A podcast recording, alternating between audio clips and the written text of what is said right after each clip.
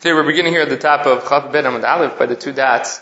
The Gemara here is about to bring a sugya that has nothing to do with our Gemara, but because similar to in Brachot, the Balamemra, person who says over this piece of Agadata, is the same person that said over the previous statement. So the previous statement related to our Gemara, which was the maximum height of Ner Shel Chanukah. Now we have another statement, which was Amar Rav Kahana, Dorosh Natan Bar Yume, Shmeid Rav Tanchum, My Dichtiv, when the Torah says by Yosef, when the brothers throw him into the pit, Vaboreik Ein Bo Mayim, the pit is empty, there's no water in it. Mashmash Nemar Boreik, if you tell me that the pit is empty, Of course there's no water, and if it's empty, there's no water.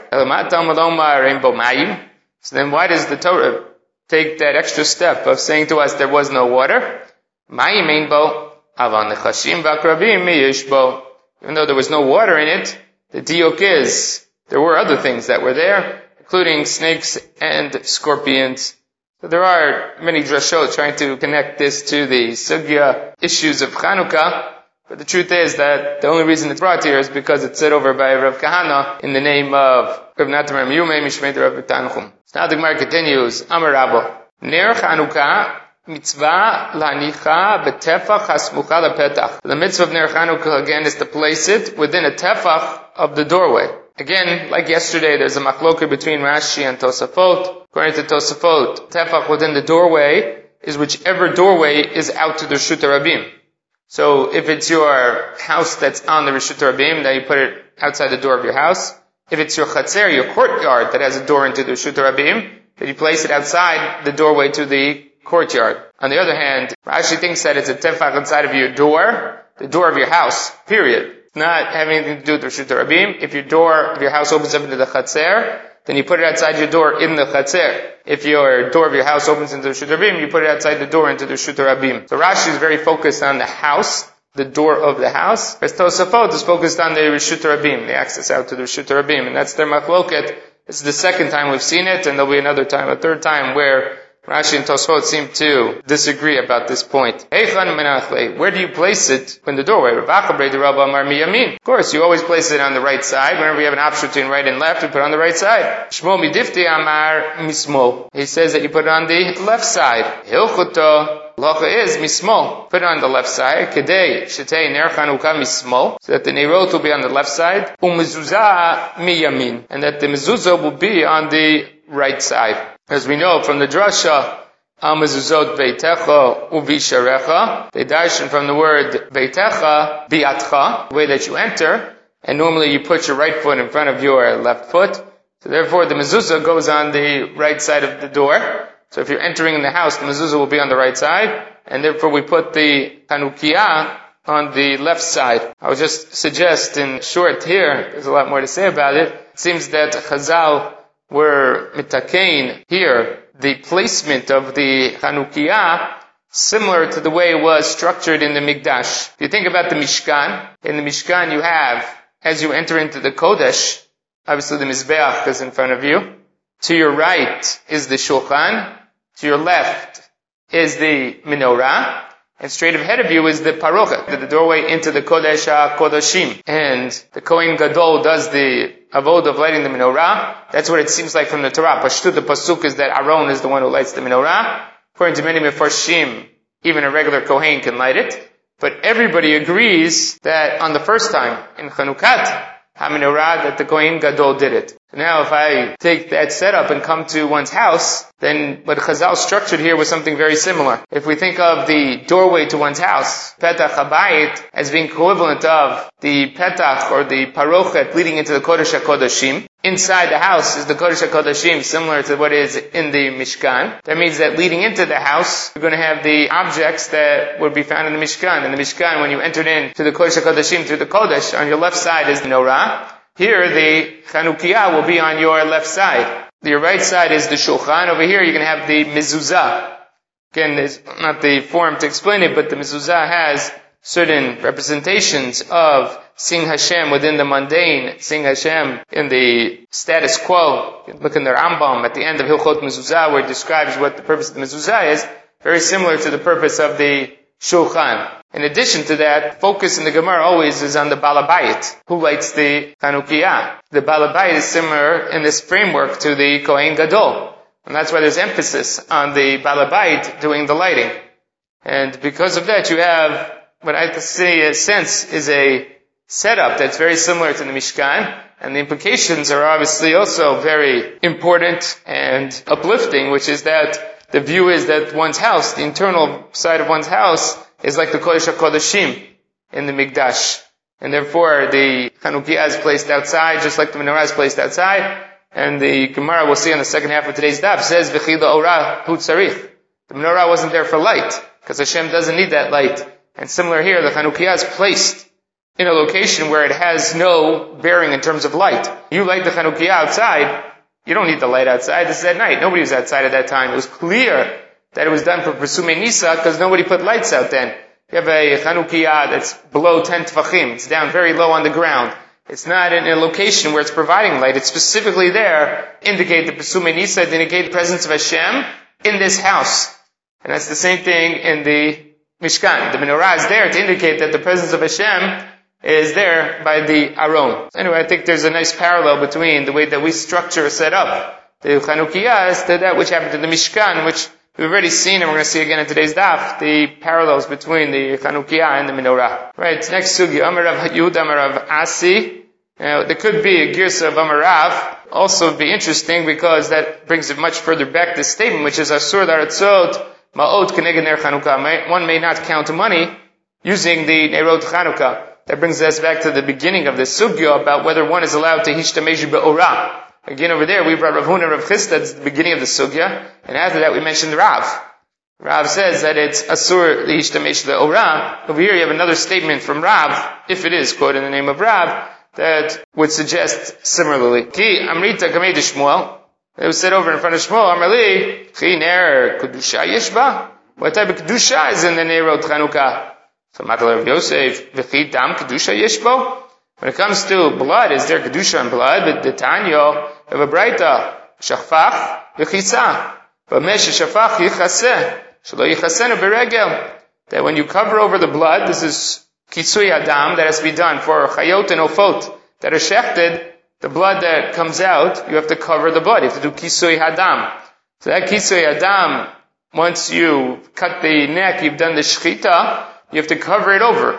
The Gemara Darshans, the Braita is brought here that Bamesh Shafach Yichaseh. Whatever you use to spill the blood, that's what you should use to cover it. Whether it's your hand, the knife. But Shalo Yichasenu Beregel, but you're not allowed to kick the dirt over the blood. Shalo Yehu Mitzvot B'ziyotolav. You shouldn't denigrate the mitzvot. You shouldn't use your foot, which is not the appropriate way to come or approach a mitzvah. So Hachanami Shlo Yehu Mitzvot B'ziyotolav. So the same thing over here. Don't use the or of the Neirot Chanukah so that they shouldn't be bezuyu alav, that you're using a mitzvah for something that's mundane. And that would be considered to be inappropriate in this sense. So it's not about whether there's kedusha in the Neirot or not having kedusha in the Neirot. It's about the way that you approach mitzvot and the way that you interact with the mitzvot. So now the Gemara is going to continue. Is one allowed to utilize the decorations in the sukkah during the seven days of Sukkot? Amalei Amru Sur Hartzot Ma'ot Keneged Ner Chanukah. We already said you're not allowed to count money by the light of the Nerot Chanukah. Amrav Yosef, Ared Avram, master of Avram. And it's a lashon of tmiyah, being unbelievable. I can't believe what you just said. Talitanya, but Tanya. You are trying to bring a proof to something about sukkah which has a braita that explicitly says what the din is, but the Tanya, and you bring a proof from Chanukah, Nerot Chanukah, which is a member of Rabbi Yehuda. The Tanya, Sachacha if he covered over the sukkah properly, put on the schach, the ichra, and then he decorates it, bikramim ubesadinim hamitzuyarim, with colored sheets and decorative sheets, the talabai guzim, and then he hung from there, from the roof he hung nuts, or walnuts, afarsakim, peaches, shkedim, almonds, rimonim, pomegranates, parchilei anavim, and clusters. of the grapevine, tarot shel shibolim, and the heads of the grains, yenot, shmanim, besiltot, hung wine, oil, and flour, Asur lehistapek mehen ad motzei yom tov acharon shel chag. One may not take benefit from them until after the completion of the entire Sukkot, including Shmini Atzeret. Vim hitna alehem, if when you put them up at first, you conditionally put them up, Hakol oh, then it goes according to your condition, whatever conditions that you set out. Elam Rav Yosef, Yosef said, Avon de Kulu Dam. Paradigm for all of these issues is from Dam. That's midoraita. That's the pasuk in the Torah. From that pasuk we see that one may not be mevazet mitzvot. So from dam is the abtipus, the paradigm for all the others, and therefore we learn Nerut Hanukkah and Noye Sukkah from dam that one may not treat any mitzvah in an inappropriate manner. You have to have a certain amount of respect and consideration for the mitzvah. So Rashi explains what is the t'nai that one has to make. The condition one has to say is any bodel mehen Kol ben shel kiddush Yom Tov Rishon. That for the ben Hashmashot going into Yom Tov Rishon, he says you do not release them from your possession. You do not allow them to be designated for the mitzvah only. And in that way you prevent them from becoming what's called muksa the mitzvah. To be designated for the mitzvah where you cannot use them at all. Tosafot notes that the Gemara actually brings two reasons why one may not engage with Noé Sukkah, and you see that partly from what Rashi is discussing here. One is that it's a bizui mitzvah for you to use the decorations of the sukkah. The second thing is that it is also muksa mitzvah. Those would ask, why do I need both of them? Why do I need two reasons why you cannot engage the noye sukkah? Tosfot says, well, it makes a difference. Mashma, that he says, "D'vshum ditkatze the mitzvota lo aviyasrinad b'cholushum moed." Being muksa the mitzvah is only relevant on Yom Tov itself. That's not relevant on Chol Moed. On Chol Moed, there's no din of muksa. Muksa is a din in Yom Tov. Then Bizui Mitzvah, we wouldn't have said anything if they fell. Bizui Mitzvah only applies when you take the decorations off the sukkah and then you use them. But if one of the decorations fell off, you picked it up from the ground and used it, that's not a Bizui Mitzvah. It's no longer doing the Mitzvah. Over there, Muksa, the Mitzvata, will be relevant because even when it falls, it still has a din of Muksa. On Yom Tov, for sure, you cannot pick it up. Then on Chol Moed, you would be able to pick it up. Again, he says that you need both reasons in order to interact with each other to get you the Isurim that apply both to Chol as well as to items that fall off and are on the ground on Sukkot. The other thing that's very interesting is that the Gemara here says that you may not use the decorations until Motzei Yom Tov Acharon. The reason for that, and here the Gemara, the Talmud Bavli is applying it even in Chutz Laretz, not just in Eretz Yisrael, but also in Chutz Laretz. And that's because coming into Shmini Atzeret, on your way into Shmini Atzeret, if you ate on the seventh day of Sukkot, Hoshana Rabbah, if you ate anything on that day, you, even up to the last minute, you would have to go into the Sukkah. You're obligated to be in the Sukkah. Shmini Atzeret, in Eretz Yisrael, you're not chayav to eat in the Sukkah. So let's do it in Eretz Yisrael. Ben Hashmashot, in the period between the seventh day and Shmini Atzeret, in that Ben Hashmashot you have a safek, whether it's the seventh day or it's safek whether it's the eighth day. Technically, if you needed to eat during that period of time, which you can't, but if you ate to that during that time, you'd have to enter into the sukkah because of that safek. That means that the sukkah is still relevant. Benesh Mashot going into the day. Anything that's relevant, Benesh Mashot, once it's Muksa Benesh Mashot, it's Muksa the Kula Yom Kulo. So therefore, even though the sukkah is not relevant on Shmini Atzeret, despite that fact, it's still Muksa for the entire Shmini Atzeret, and one may not take the items from there or do anything with the sukkah until Motzei Shmini Atzeret in Chutz Laretz that has even more implications, which is that on the eighth day in Chutz Laretz, you sit in the Sukkah. Yatvei Matvinan, you sit in the Sukkah, Bruche Lom You don't make a bracha, misafek. Because the eighth day for them is a safek, it's the seventh day. Safek, it's the eighth day. That means between the eighth and ninth day, Ben Hashmashot, you're in that same position, where if you wanted to eat during that period of time, you would have to sit in the sukkah because of the safek of Shmini Atzeret. So that means that going into the ninth day, going to Simchat Torah in Chutz Laretz, the sukkah is still muksa at Ben Mashot. Muksa Ben Mashot means the entire ninth day as well, sukkah is off limits. As opposed to lulav and etrog. Lulav and etrog, both here and in Chutz Laretz, we stop taking lulav and etrog on the seventh day. On the eighth day, on Shmini Atzeret, and Chutz Laretz, they don't take lulav and etrog misafeg. So that means the mitzvah of lulav etrog ends on the seventh day. Ben Mashot, going in from the seventh day into the eighth day, mitzvah of lulav and etrog is still relevant because it's the seventh day also. That means that for the eighth day, for Shmini Atzeret, Lulav and Etrog are muksa, because they were muksa coming in, Sada mitzvata coming in to Shmini Atzeret. That means in Eretz Yisrael, when Shmini Atzeret is over, you can use them. But that also means in Chutz La'aretz, when Shmini Atzeret is over, you can also use them. Because on the eighth day in Chutz La'aretz, Lulav and Etrog are not relevant. The only muksa because of the Benish Mashot coming in. We're not going to say, oh, because they're muksa because of Benish Mashot. The next Benish Mashot is also affected. It's not like that. So on the ninth day in Chutz La'aretz, in Simchat Torah, then Lulav and Etrog would not be muksa. So that's a distinction that Tosafot points out between Lulav and Etrog and Sukkah as to when the Muksal Mitzvah ends. Lulav and Etrog ends at the end of the eighth day. Again, in Eretz Yisrael, there's no nafkamina. The Sukkah only ends after the ninth day, after Simchat Torah and Chutz La'aretz, and so there is a nafkamina between the two. So it's interesting, Shiloh, that you have family from Chutz La'aretz that came in, and they need to eat in the Sukkah on Shmini Atzeret, but you can't eat in the Sukkah on Shmini Atzeret. For you, it's Baal Tosif. For them, it's part of the mitzvah that came in from Chutz La'aretz. So what do you do if you're hosting family from Chutz La'aretz, and they need to eat in Sukkah Atzeret? What you can do is, you can passel half the Sukkah, you can take away the skach on half the Sukkah, and you sit on the side that is pasul, they sit on the side that is kasher, and you can be in the Sukkah together. Itmar. Rab Amar Ein Badikim Miner the Ner. You cannot light from candle to candle of the Nerot Chanukah. Shmuel Amar Madikin. One is allowed to light from candle to candle. Rab Amar Ein Matim Mitzitzit Mi Beged Beged. Rab says you're not allowed to take tzitzit from clothing to clothing. Shmuel Amar Matirim Mi Beged Beged. Rab Amar Ein Alocha Rabbi Shimon. Begreira. The halacha is not like Rabbi Shimon in Greira, which is Davar She'inu Mitkavein in Hilchot Shabbat, if you do Davar Sheinu with Kavein, according to Rabbi Shimon, it's mutar. Shmuel Amar Alocha Rabbi Shimon ben Grey, and Shmuel says the Alocha is like Rabbi Shimon, that Davar Sheinu with Kavein is mutar. What do these have to do with each other? Nothing. Why are they brought here together? Because the next line, Amar Abaye, Komile Demar, anything that my Rebbe did, it's Rabbah Bar Nachmani, who is the Rebbe of Abaye, says, Kol Mile Demar, Rabba Paskind, Avid Karav. Anything to do with the Surim, Halacha Karav. That's what we know. Halacha Karav be Surei, Levar Mehani Talat. With the exception of these three items, David Kishmuel. That he paskin like Shmuel, which is Mandikim Ner the Ner, when it's permitted to light from one candle to the other. Umatirimi beged the beged, you can move tzitzit from one beged to the other. Halacha Rabbi Shimon ben Greira. And Allah is like Rabbi Shimon in Greira, that Davar She'enu Mitkavein is mutar on Shabbat. So that's why these three items are brought together, not because necessarily they have anything to do with each other, but rather because of the fact that in these three instances we paskin like Shmuel and not like Rav.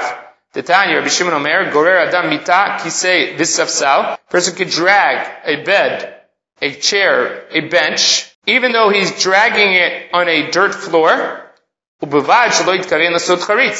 long as he doesn't intend when he's pulling them to make some sort of marking or ditch when he pulls them. These are very heavy items. When he drags them along, they're going to compress the dirt that's under him. It's going to cut into the ground. As Rashi says, it's either a toda of choresh, toda of boneh. So if you intend to do that and intend to have a marking or a depth or something that you're trying to do there, then that is a malacha. But here, you have no intent for that. You demonstrate the kavein. You drag it, and it's possible to drag it without making that mark. It happens to be that it does make that mark. You're not interested in it. Since you're not interested in it, that that is considered to be somewhere called davar she'enu mitkavein. Davar she'enu mitkavein is mutar according to Rabbi Shimon. Yativ Aumi Rabbanon Kamed Rav Adar Rava V'Yativ Kamar. One of the Rabbanon was sitting before Rav Adar Rava and he said, Time Rav Mishum Bizui Mitzvah. The reasoning behind Rav, what you're not allowed to light from candle to candle is because of Bizui Mitzvah. It's a denigration to the mitzvah to use it to light the other Nerot. Says, don't listen to this one of these Rabbanan. Time the Rav. I'll tell you the reasoning by dekav machish mitzvah. Looks like he is weakening the mitzvah. Because when you light from one candle to the other, the source flame is diminished at the point that you're lighting the other candles. It looks like you're diminishing the mitzvah in some way. My benayu. What's the difference between these two opinions? benayu, the kamadik mishraga the shraga. So that's exactly your question. The difference in the nafkamina to them is if you light from candle to candle.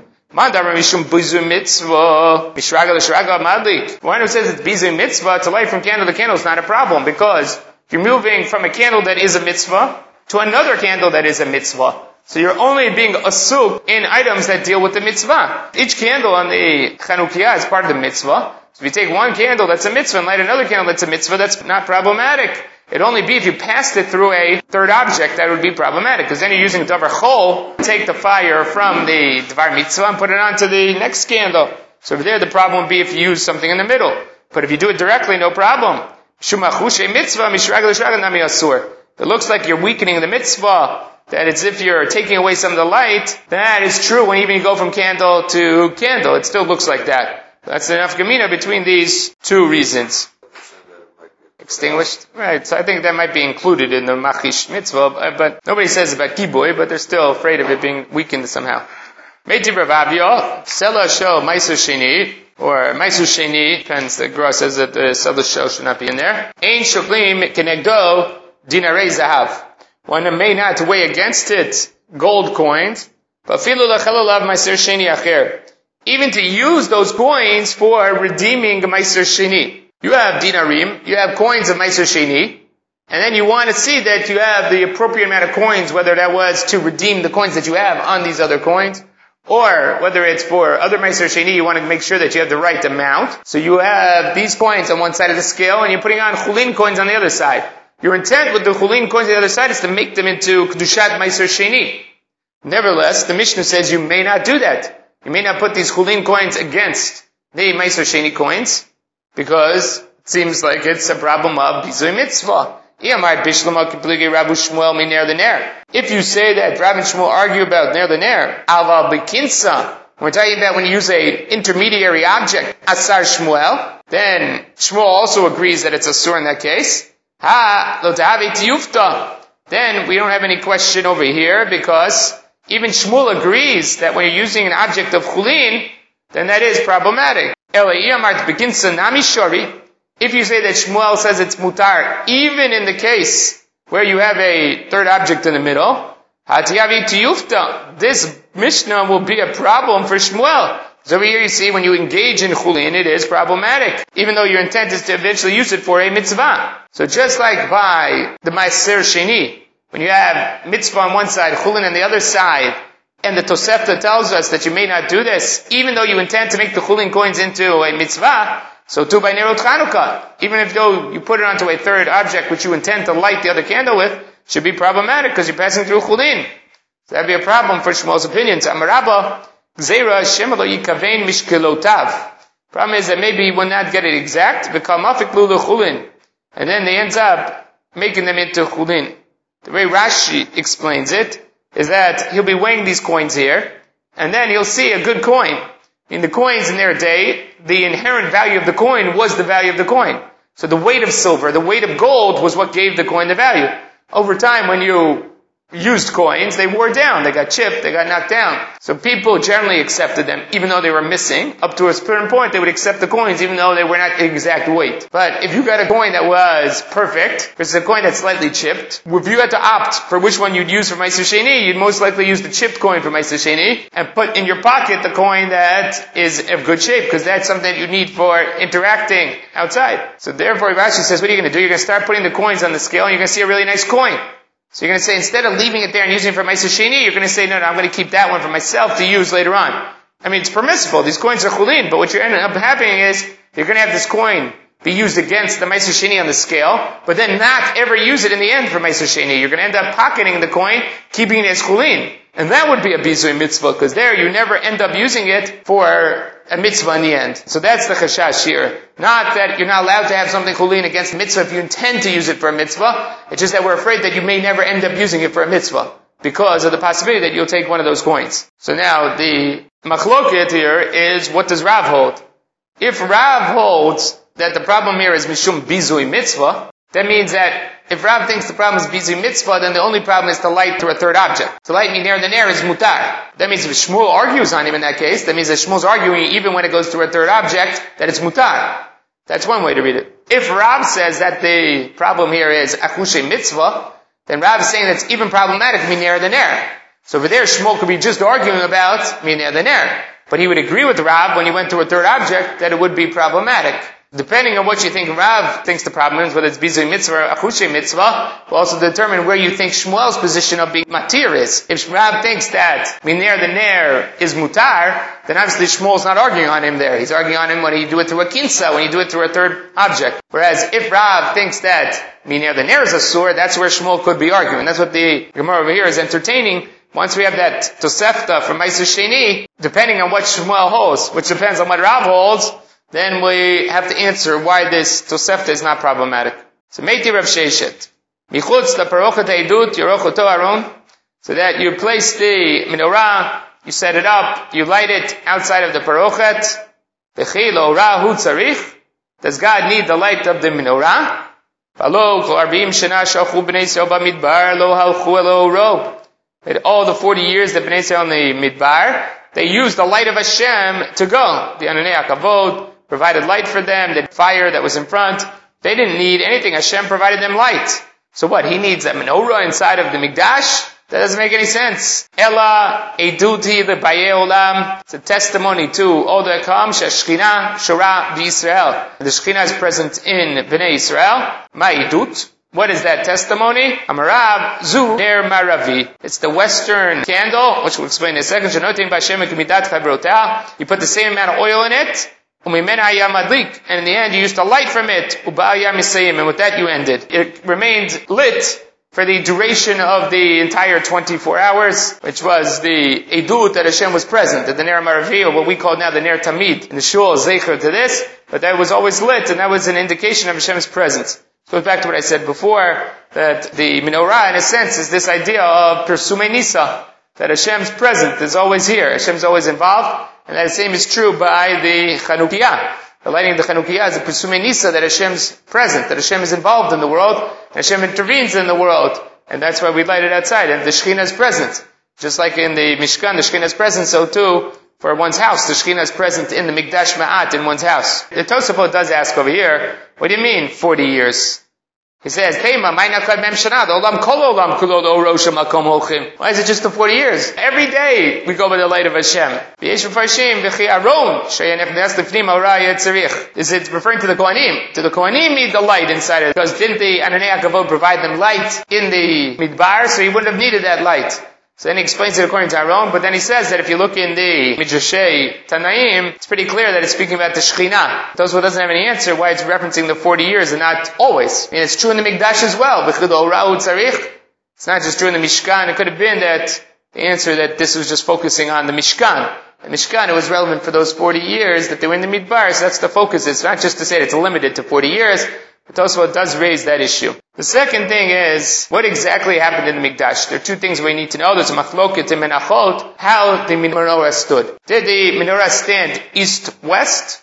Or did the menorah stand north-south? If the menorah went north-south, the Shekhinah, the Kodesh HaKodeshim is found in the west. If the menorah is north-south, that means it's perpendicular to the Kodesh HaKodeshim. Over there, everybody agrees that Ner Maravi was the middle Ner. When it's running north-south, that means that all the Nerot pointed towards the middle Ner, and the middle Ner, the wick pointed in towards the Kodesh HaKodeshim, and that was classified as the Ner HaMaravi. If it goes east-west, which one is considered to be the Ner HaMaravi? So naturally you would say the Ner HaMaravi is the most western lamp on the menorah. That would be the Ner HaMaravi. But that's not the way the Gemara views it. Gemara views it that the second one from the east is called the Ner HaMaravi. Obviously the most eastern one cannot be the Ner HaMaravi, because that's the eastern one on the menorah. The one next to it is classified as the Ner Maravi, as Rashi points out here, as Gemara in the Menachot. The second one in is classified as the Ner Maravi. Why? Because in relationship to the first one, it's the Ner Maravi.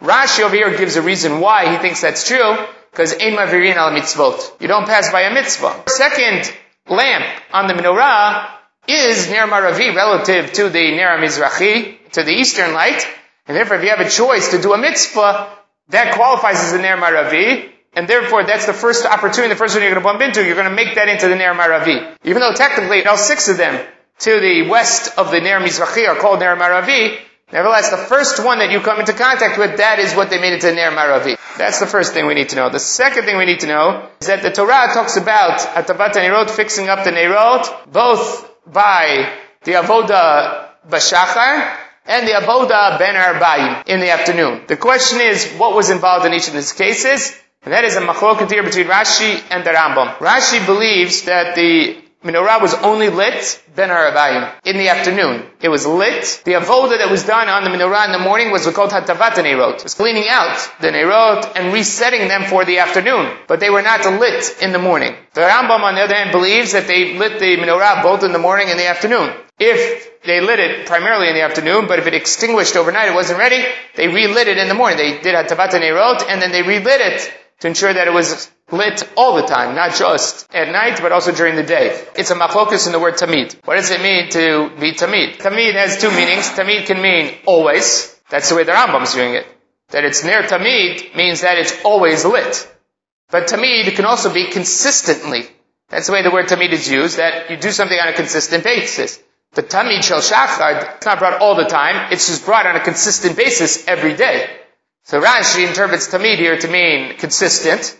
So that means every day you lit the menorah, not that the menorah was always lit. The Rambam learns tamid over here to mean consistent, always, meaning that it was always lit, not just every day. But that makes a difference here. Now you understand what happened in the Mikdash. When was the Ner Maravi and what they did with the Ner Maravi. So this is what Rashi explains. Lefi, Shashar Hayamitiv Shacharit. He used to clean out all the other six in the morning. V'zu Miktiv Ben Arabayim. But the Ner Maravi, you only cleaned out at night. You take the old wick in your hand. Or you place it down in a kli. Ad shemen ubtila. Until you put in a new oil and wick in the ner maravi. Umadlika. Then you light it from the old wick. And from that one you light the others. Rashi says that the hatavat neirot was done in shacharit. You cleaned out all the other six in shacharit, made them ready. Came to Ben Arbaim, the Ner Tamid was still there, was still burning. So what do you do? You pull out the wick with the flame on it, or the lamp with the flame on it, depending if you thought the lamp was detachable or not. Take that out, you clean out the Ner Maravi, you do whatever you need to do, and then you put a new wick into it, and you take that wick, the old wick that has the flame on it, and now you light the new wick of the Ner Maravi. From that Ner Maravi, then you spread out the fire from that. You light from that Ner Maravi the other Nerot. And then, according to Rashi, in the quote in the Gemara, when it says, "Umimena hayam adliku ba hayam misayim," from it he lit, and ba hayam misayim, misayim is that he did the hatavat wrote. That was it. He ended the last hatavat wrote. The last cleaning of the nero was done for the ner maravi. Umimena hayam adlik because once you lit it again, the new ner maravi, you lit from that one. That's the way Rashi interprets it. He does mention that the Mishnah in Yoma seems to indicate that they did everything at Shacharit. Even the Ner Maravi was cleaned out at Shacharit. That he says was after the death of Shimon HaTzadik, certain things stopped happening in the Mikdash. One of the ones was that the Ner Maravi did not light all the time. When Shimon HaTzadik was alive, the Ner Tamid stayed on until the afternoon. Once he died, it, even, even the Ner Tamid, the Ner Maravi extinguished. And therefore, according to Rashi, you would have to clean out all the Nerot and relight just the Ner Maravi. You have to relight the Ner Marvi to be until Ben Arbaim, and from that you would then light the others at the afternoon time. So that's how Rashi explains it. Tosafot takes issue with that. You don't take the wick out and light from that wick, the old wick. If you could take the old wick out and light the Ner Marvi, use the old wick and light all the others. What's the whole point of lighting, taking the old wick, lighting the new Ner Marvi, and then lighting from that? It makes no sense. So Tosafot says that that's not what the statement here means. But he says, clean out. In the afternoon he cleaned out and it went out. Extinguished the Ner Marvi.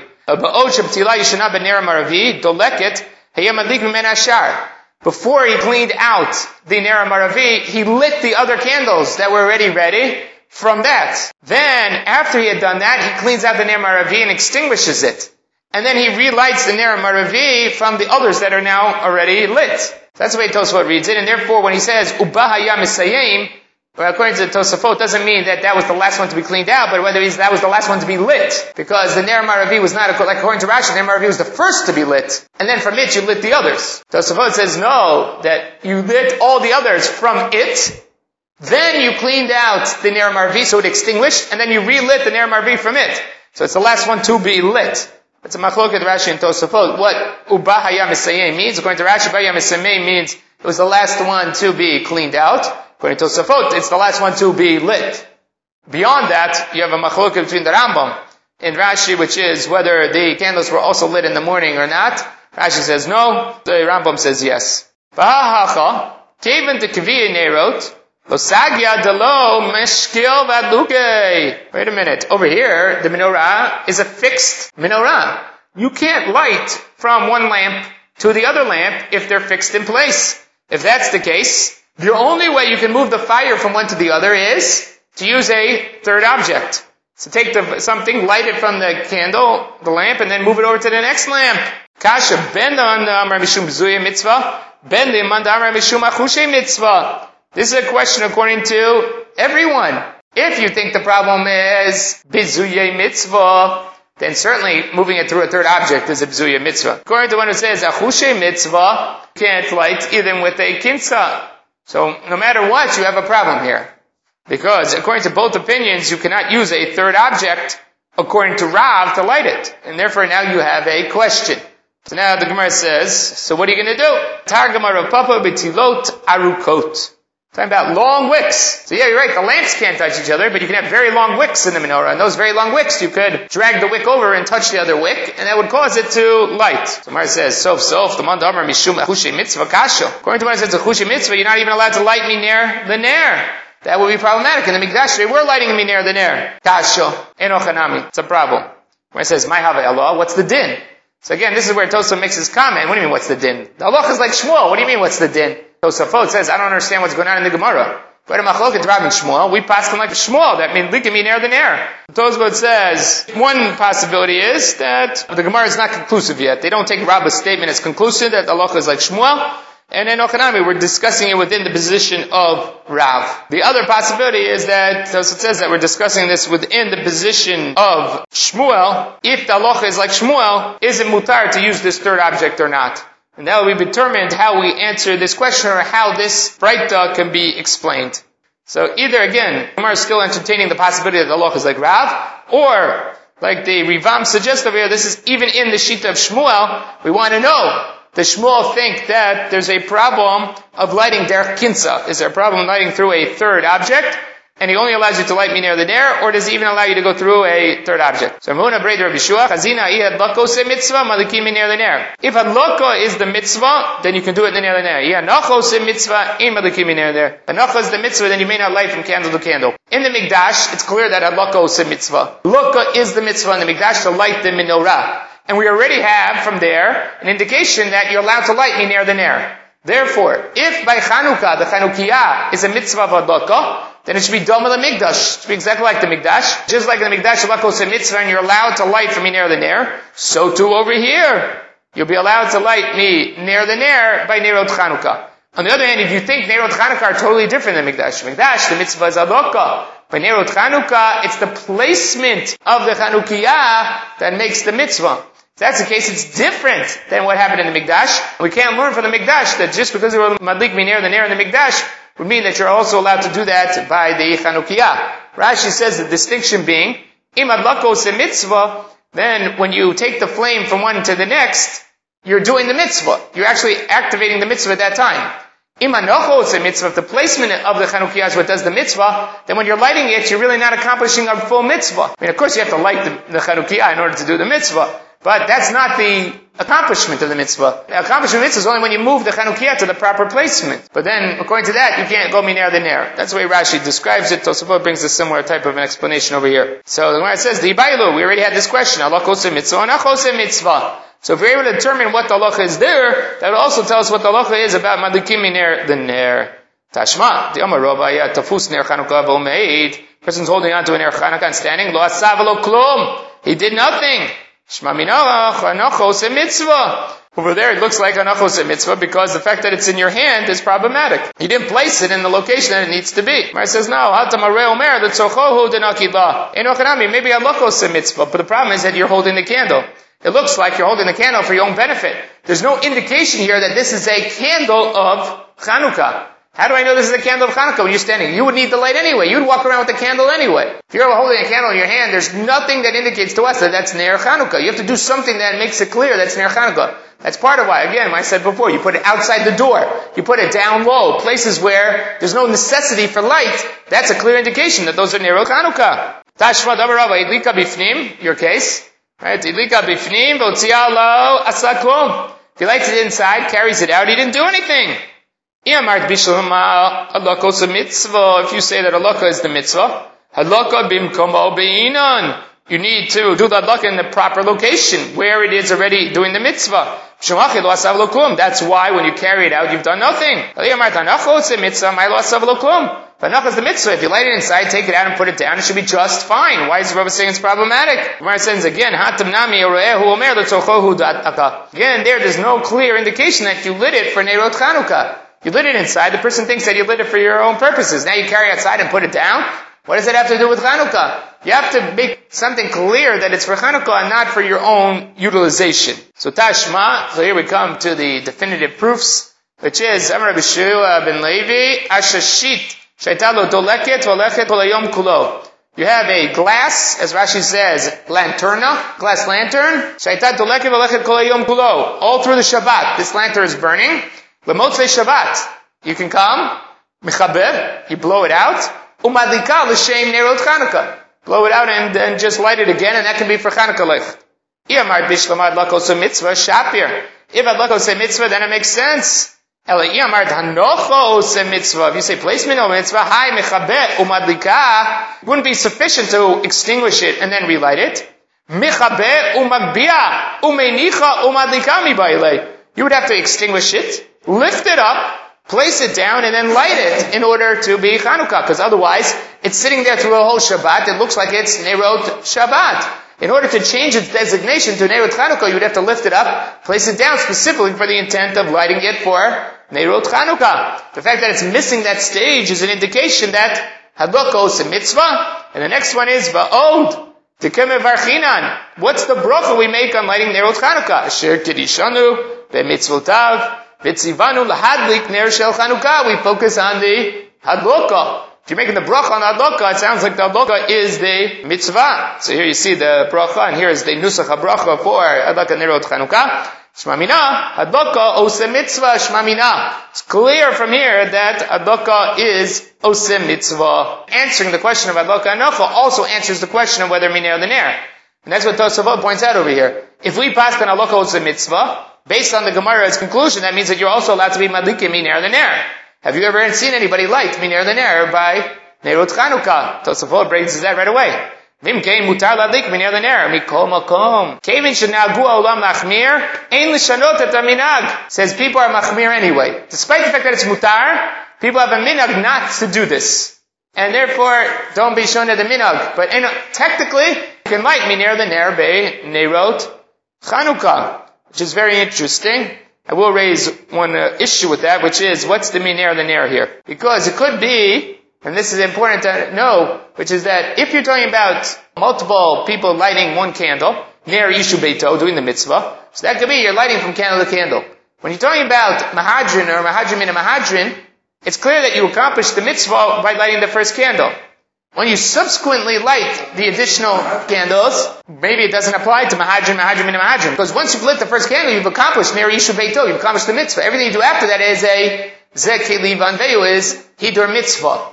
So if that's the case, then lighting from the first candle to the other candles may not be the same as lighting from one candle to another when it's near Yishu Beito in both places. There are those, and it's a really a machloket in the Achronim, Chaim speaks about this, about how does Hidur Mitzvah relate to the original Mitzvah. Is, does Hidur Mitzvah still have aspects of the original Mitzvah inside of it, or is the Hidur Mitzvah exactly that? It's Hidur Mitzvah, but it does not have aspects of the Mitzvah. It's not part and parcel of the Mitzvah. How tied into the original mitzvah is it? Do we look at it as a holistic mitzvah? So mahajim, you do mahajim, mahajim, mahajim, then that's one mitzvah. That's it. Or do we say, no, the mitzvah is accomplished and everything else is either mitzvah, it's a separate entity. As has nafkamina lolacha, one of them is this idea of minar the ner.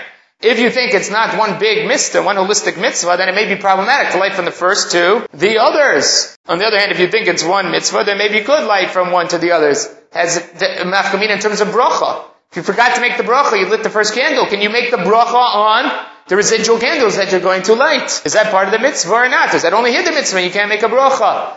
The question comes up here, comes up in Lulav and other places about how integral is either mitzvah to the mitzvah itself, and we'll have nafkamina halacha. Our practice is interesting.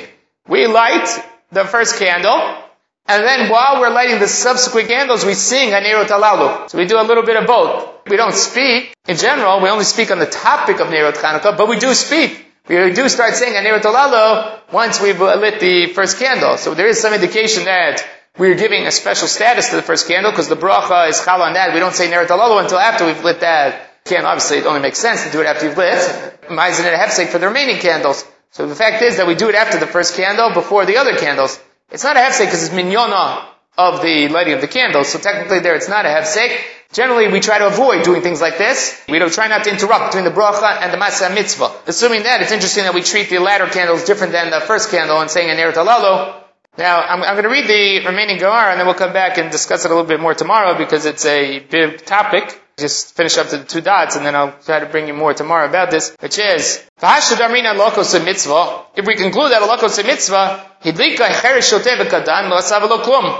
then if it's lit by someone who does not have the status of a gadol, doesn't have the capacity to do mitzvot, then a cheresh, someone again who is both unable to speak, unable to hear, in their day who was classified as a shoteh, the status today may be very different shoteh, someone who's not of sound mind, and a katan, someone who's a minor, he can't accomplish the mitzvah because of the mitzvah. On the other hand, isha vadai madlika, on the other hand, a woman may definitely light, women are chayavot in ner chanukah, she'af hein hayu anes, because they're also included in the miracle. Anes is usually, Tosafot says this in other places, usually utilized in issues mi derabanan, not in issues mi doraita. Even though there are some Rishonim apply it even to things doraita, only mitzvot Rabbanan is brought up in three mitzvot Rabbanan, three mitzvot Rabbanan that also have Pirsumei Nisa attached to them. That is Kriyat Megillah, Arba Kosot on the night of Pesach, and here by Nerot Chanukah, the Chamim say Afhin Ayub Oto Anes. It's machlok between the Rashbam and Tosafot in Psachim, what that means. Rashi over here brings both interpretations.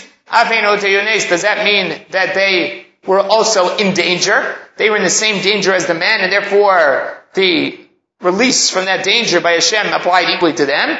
Or does Afin Ayub Oto mean that they were primary figures in the Geulah? By Purim, Esther is a central figure. Over here, Rashi quotes with regards to the Yivanim that Ayadei Isha Nasenes, daughter of Yochanan Yehudit, daughter of Yochanan, that was one who killed the general of the Greco-Syrian army who, which turned the tide of the battle. So there, there's a woman involved. And Mitzrayim, we know, b'schut, nashim tzidkaniyot, that we left Mitzrayim. So that's a question when Avayinu Beyotones, is that, that they were in equal danger, or does that mean that they were primary figures in the Geula? Then also, Sha'afayinu Beyotones, so that's a question here. What is Apoel Notanes? Rashi brings both interpretations here, but again, in Psachim, it's the Rashbam and Tosafot argue about what the meaning of Afein Ayub Otoanes is. And then, again, what does that mean for the status of women? Are women then on equal footing with men with regards to these mitzvot? And that means that they could be motzi a man. That means that a woman could light on behalf of her husband. Husband could light on behalf of his wife. These questions arise within Nerot Chanukah and within Kriyat Megillah